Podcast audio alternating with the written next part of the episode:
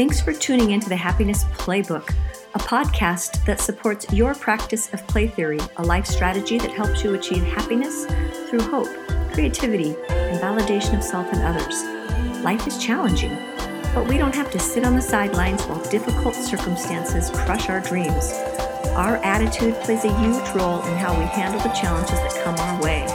We believe we're all on the same team, so we work hard to share ideas and practices that help you conquer in life's battles. So listen up as we focus on the positive and share tips and practices to improve your happiness game.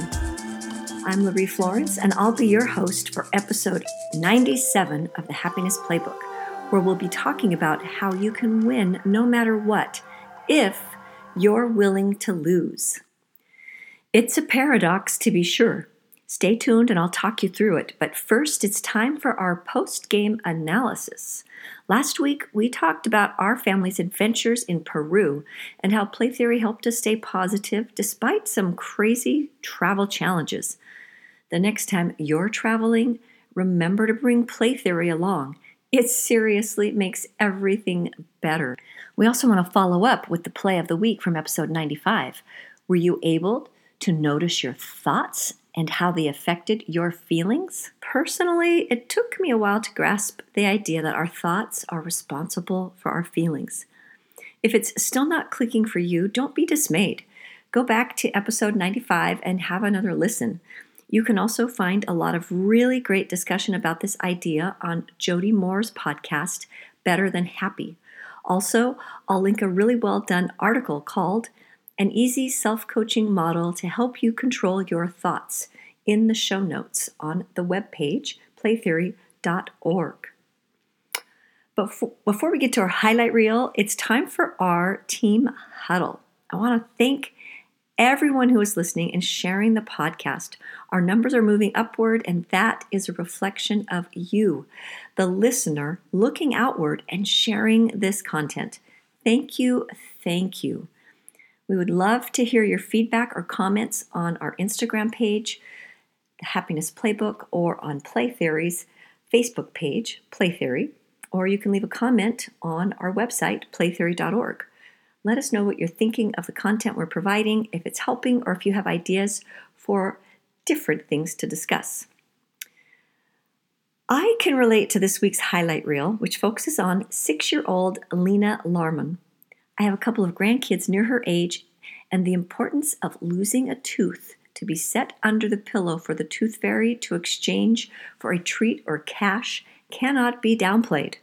So I get how dramatic it was for Lena and her mom, Laura, when, while waiting for their luggage after an overseas flight that had included a 36-hour delay, that's a day and a half, they realized Lena, who had been wiggling a tooth all the way across the Atlantic Ocean, had inadvertently left the tooth behind on the airplane. Lena was already exhausted and now devastated.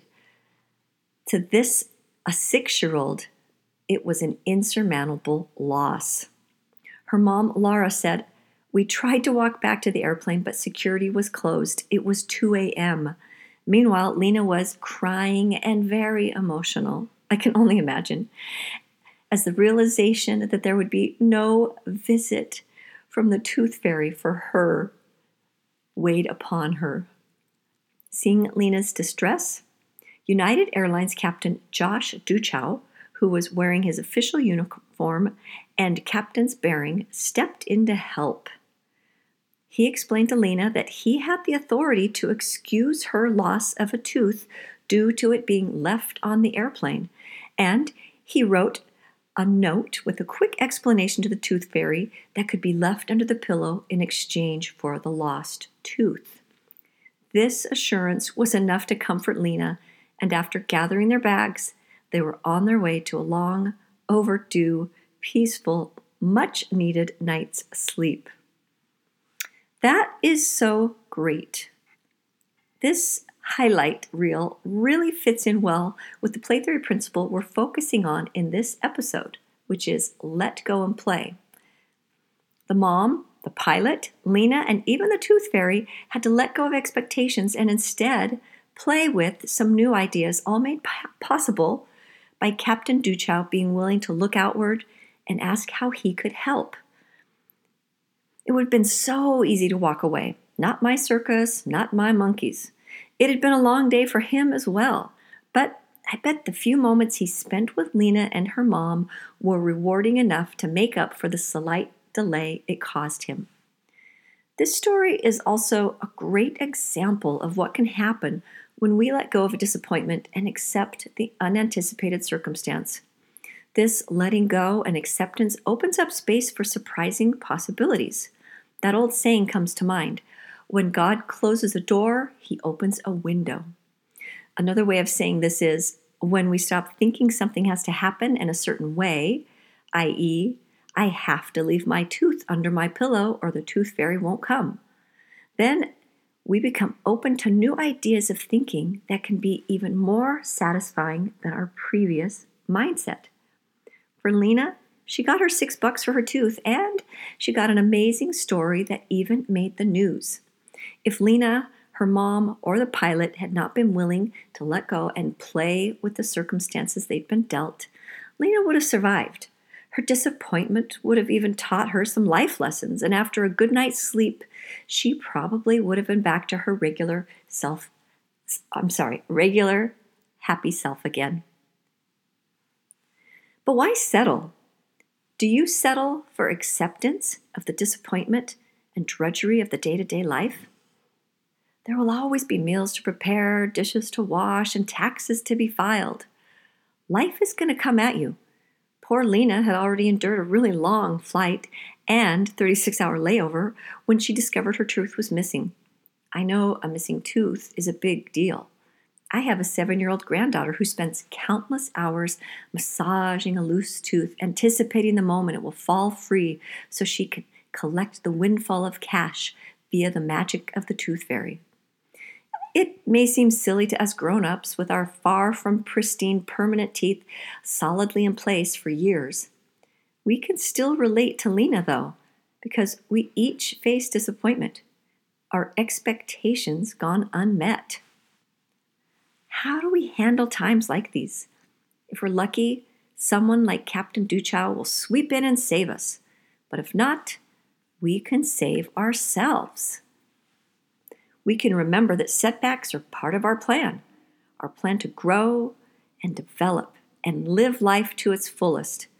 With such growth, we have to take risks and step into the unpredictable zone of infinite possibilities, including loss.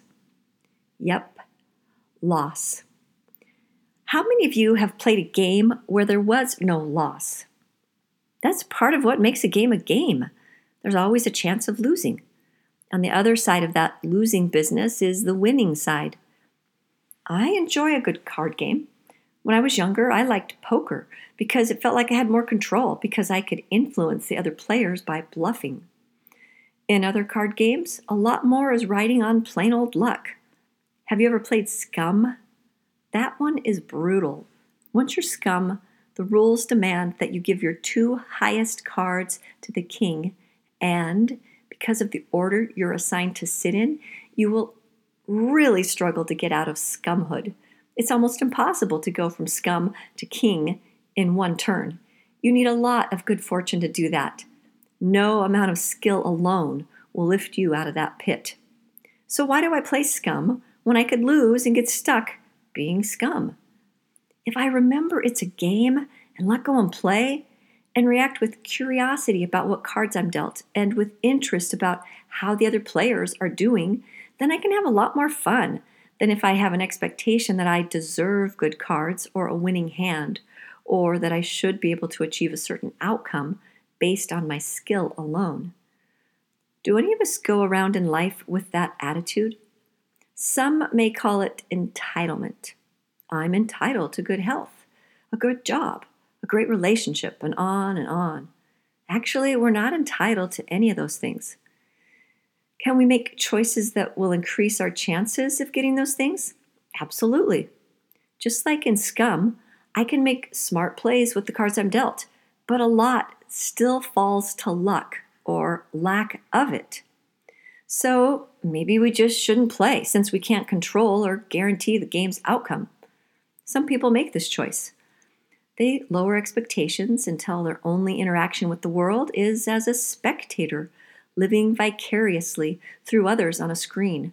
Some people rage against these injustices.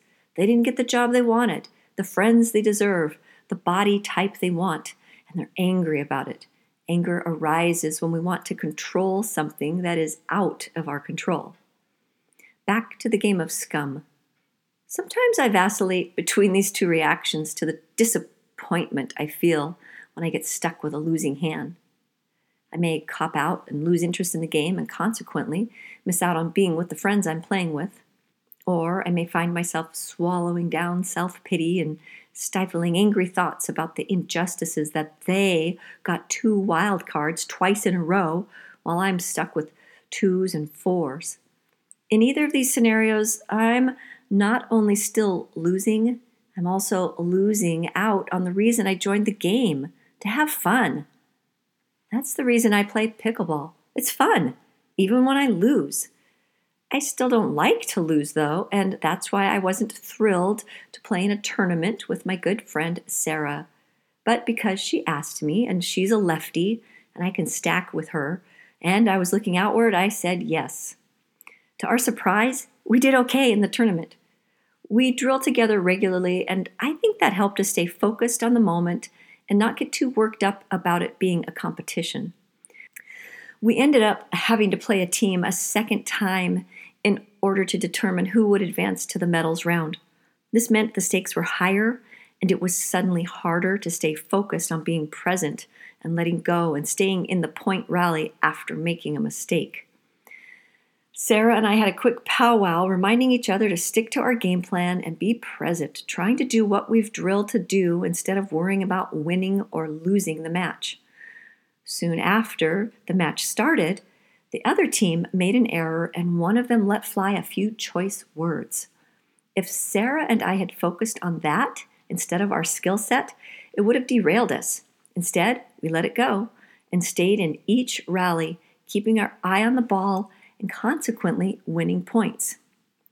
Let me be clear, Sarah and I didn't play a perfect game. We had some good luck, we had some bad luck. We made errors too, but we didn't dwell on them. For the other team though, they became more and more upset with each error, and guess who ended up winning? They were good players, but I think one of the reasons they lost is because they dwelt on their mistakes. There was a lot of negative talk every time one happened. I also think they were focused on the outcome of the match instead of the rallies in each point. This raised the stakes and lessened their ability to be focused in each point, which was the only thing they could affect. Instead, they focused on the final outcome of the match, and in doing so, they had less control of each rally's outcome. Have you ever played a game with someone who, despite losing, is still able to laugh and smile?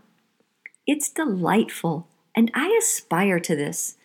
This tells me they're at peace with themselves and aren't defining their worth on circumstances that are often out of their control. It tells me that this person values the others in the game.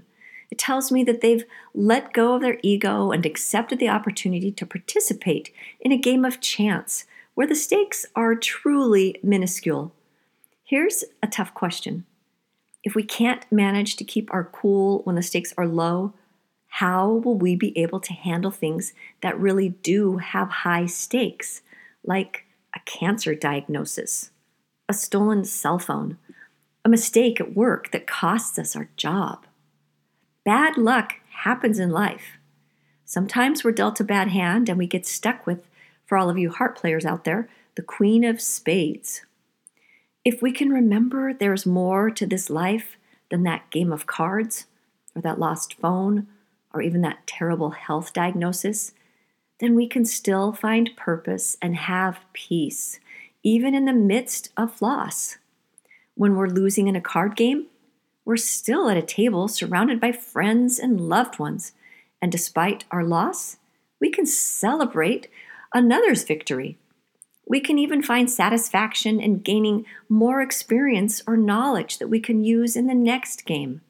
If we can do this, we won't lose the opportunity to develop those relationships that matter far more than a final score tally. That would be the real loss, a lost opportunity to engage in edifying, accepting, and encouraging ways with one another. For our play of the week, we invite you to laugh off an error, a mistake, or a loss. If you're losing a game, can you win the experience by focusing on a skill you're developing or a relationship you're enjoying? When it's bad luck, laugh it off, and if it's a bona fide error on your part, ask yourself, what can I learn from this? That's all for this episode. If you get the chance to try out some of these ideas, we'd love to hear about it. Don't be discouraged if this one's hard for you. Honestly, I really have to work on it. But the good news is, just like with any other skill, when we practice, we see improvement. And that's why we're here at the Happiness Playbook, to help you practice your happy. Thanks for listening. Be sure to follow the podcast so you don't miss an episode. And don't forget to take a few minutes and hit that 5-star rating when you're on iTunes. And if you have a minute to spare, please share a positive review. It really makes a difference, and we really appreciate you taking the time to help us get the word out about Play Theory and the Happiness Playbook. Next week, we're going to find out what training your dog has to do with happiness. Don't have a dog? You still don't want to miss it. Until then, remember, happy isn't something that happens to you, it's something you make happen. And here at the Happiness Playbook, we're all about helping you do just that. Remember, keep practicing happy. We're here for you. You've got this.